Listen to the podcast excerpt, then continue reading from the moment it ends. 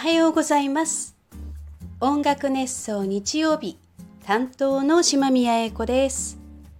いやーついに12月31日大晦日を迎えました。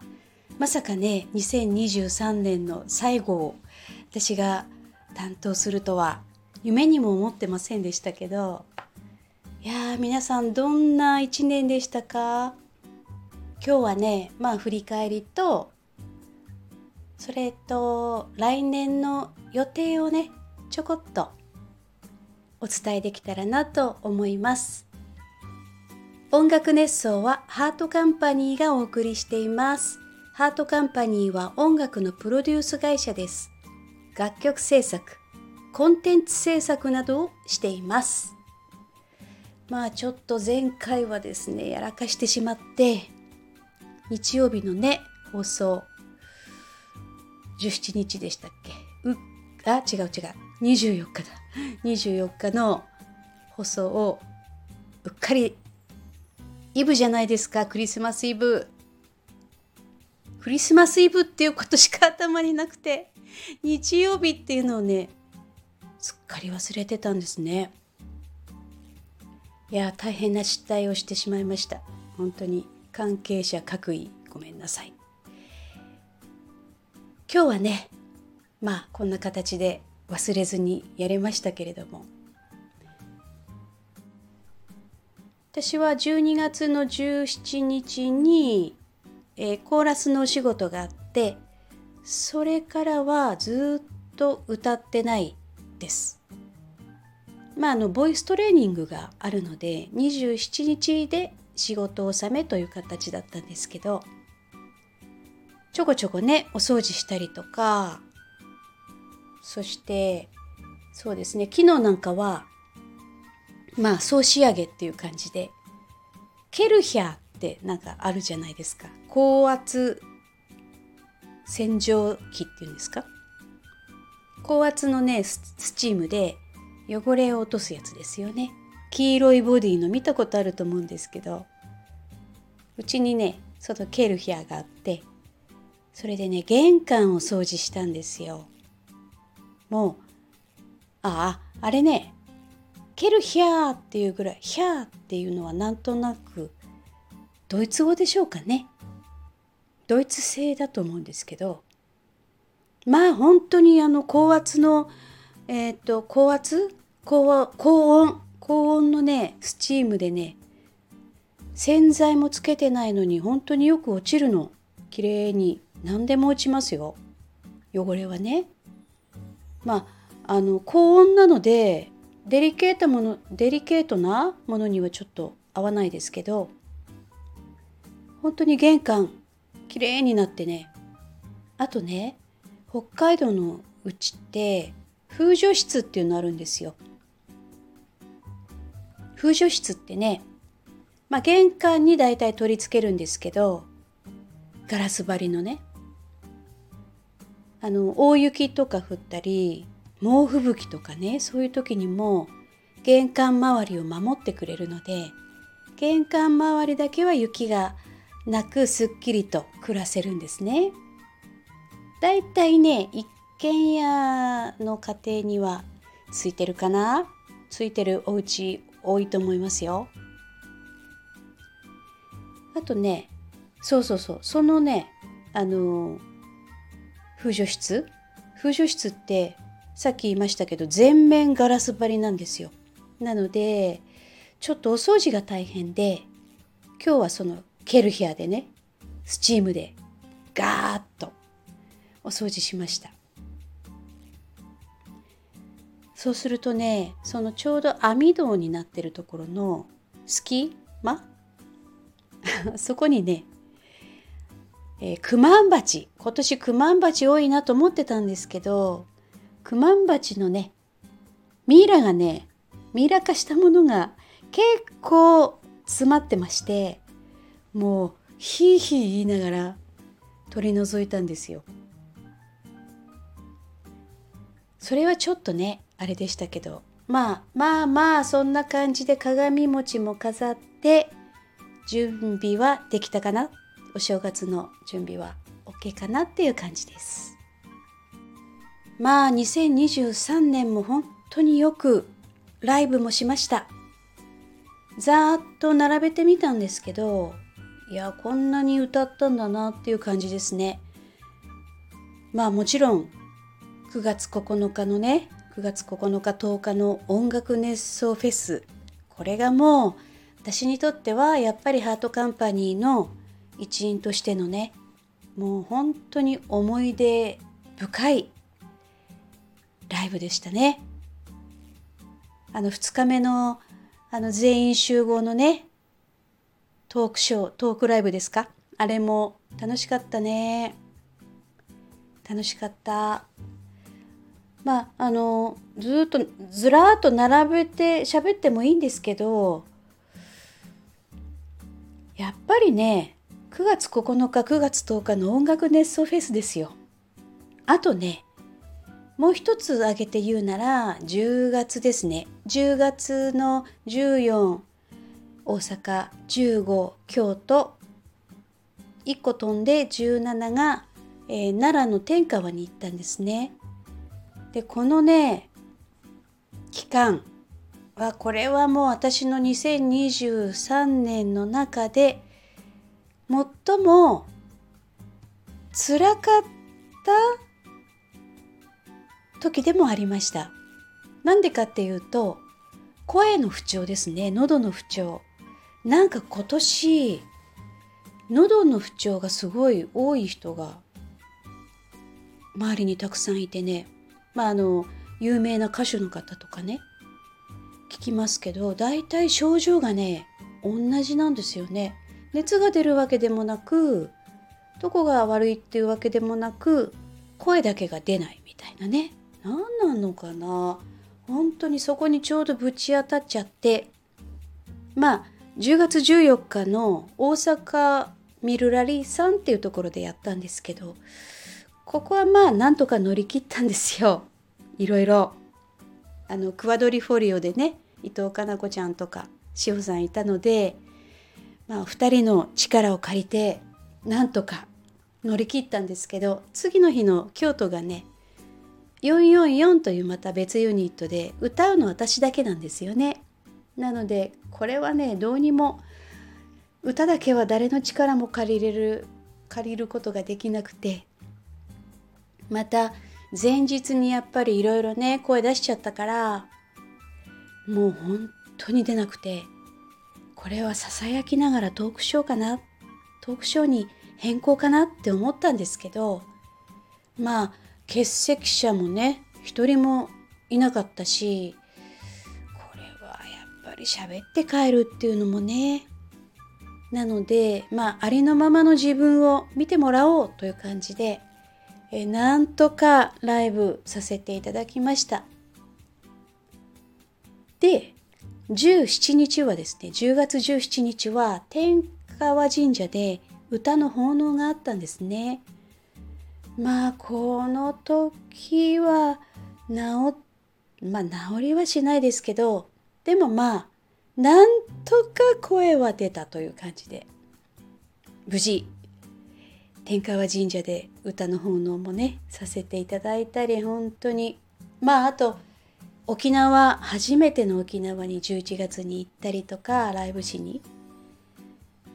まあまあまあ本当にまあ本当に全部ねあげたいぐらい掲げて喋りたいぐらいなんですけどいろんなライブをさせていただいてまあほぼねどこのライブも超満員でねありがたかったです。本当にありがとうございます。いつまでもなんかこうしてね見に来てくれるから本当嬉しいです。そして、えー、もう今日が31日で明日から2024年が始まりますけど1月7日早々にね日曜日なんですけど、えー、札幌でね幅広く活動しているシンガーソングライターでもあるしエンタメもねたくさんいろいろやってるラジオのパーソナリティもやってるララミちゃんっていう可愛い子ちゃんがいるんですよ。その子とね初めてコラボで、えー、新春ライブっていう新春ライブをね企画しました。私が企画させていただきました。ララミと英子の5次元亭っていうんですよ。5次元亭っていうのはまああの3次元とか4次元5次元の5次元亭なんですけど別に深い意味はないんですねただあの2人のねこうのれんをこうおかみさんが2人のおかみさんがのれんを手で押してお客さんに「いらっしゃい」って言ってるようなイラストをさとちさんというねイラストレーターに描いてもらったんですね。その絵のねそののれんの向こうがまるで宇宙みたいだったの。だから宇宙にお客さんをいざなってるようなねイラストなんですよ。それであこれはなんか5次元5次元亭っていいなって思ってまあ一日限りのお店5次元亭というおかみが2人いるお店に遊びにいらっしゃいというね、まあ、コンセプトですね。なんと私が数十人分のお雑煮を作るんですよ。島宮家伝来のねお雑煮なんですけどこれをね手作りして皆さんに無理やり振る舞うというもう給食のおばちゃんみたいなそんなことを、えー、考えつきました。でね器とかお餅とかねいろいろちょこちょこ買い出して、えー、たりしてたんですけれどもまず皆さんにお雑煮を食べていただくでしょ？そしてもちろん歌も歌います。お互いにね歌も歌うし私のボイトレもやるんですよ。皆さんに向かって。まあ簡単なボイトレですけど。で、占いコーナーもあったり、で、新曲も発表したり、まあ、ララミちゃんと二人で歌う歌を作ったんですね、私が。でね、おまけにその新曲の CD をプレゼントしちゃうという、まあ何でしょうこれ。福袋的なイベントなんですけど、おかげさまでね、30日に満席になりました。ソールドアウトしたので、本当にありがとうございます。どんなね、5次元定のイベントになるかまたね、来週お話で、ん？来週？ちょうど来週だ。来週なので、えー、お話はできません。再来週にね、どんなんだったかお話できたらいいなと思います。そして決まっているところで言うと2月ですね。2月34この2日間。エゾ音楽祭。エゾオン2002あエゾオン2024っていうのかな？エゾオン2024時計台というね2日間の、えー、あの有名な時計台ですよそこでね浅井信さんという方が企画して開催されます。私は2月4日日曜日の方に出演が決まりました。実は時計台ホールはいろんなアーティストがライブしてるんですけど私はね初めてなんですね。初めてなのですっごい嬉しいです。お声がかかって。まああの島宮英子単独で出ますけれどもあのいろんなね有名なミュージシャン北海道出身の北海道にゆかりのあるねミュージシャンが出ますまた詳細はおいおいね追ってお知らせしますけれどもこの時計台ってあの一般の観光客もちろん見れるんですけど17時までね中も自由に見れるんですよで17時以降はそうやってコンサートとか催し物にをやる人に開放してくれてるんですね。有料ライブも無料ライブも何でも申請して抽選だったかな抽選に当たれば、えー、できるという感じですね。このね映像音楽祭はなんと無料で見られるんですよ。なのでね、ぜひね、ちょうど雪まつりもスタートする頃なので、観光がてら見に来てくれたら嬉しいですね。まあ一番寒い時期ですけど、この雪まつりが終わると、ちょっとずつ寒さが緩むんですよ。なのでね、雪まつりの雪像も見に見てで私も出る映像音楽祭もぜひ見に来てください。待ってます。そしてですね2月のこの節入りからの企画。これも自分で企画したんですけどウェブのカレンダーを作ります。一枚一枚描くんですよ私が。絵をね。実は私は絵を描く人だったんですよ。でまあ辰年にちなんで竜の絵でも描こうかななんて思ってるんですが1枚ずつ一月に1枚ずつね描いた、まあ、カレンダーもちろん日付の入ったカレンダーもカレンダーになってますけどそれをねあの購入12ヶ月分購入してくださった方に毎月お送りします。しかも毎月1曲新曲を作ってそれも一緒にお届けするんですよ。すごいでしょ？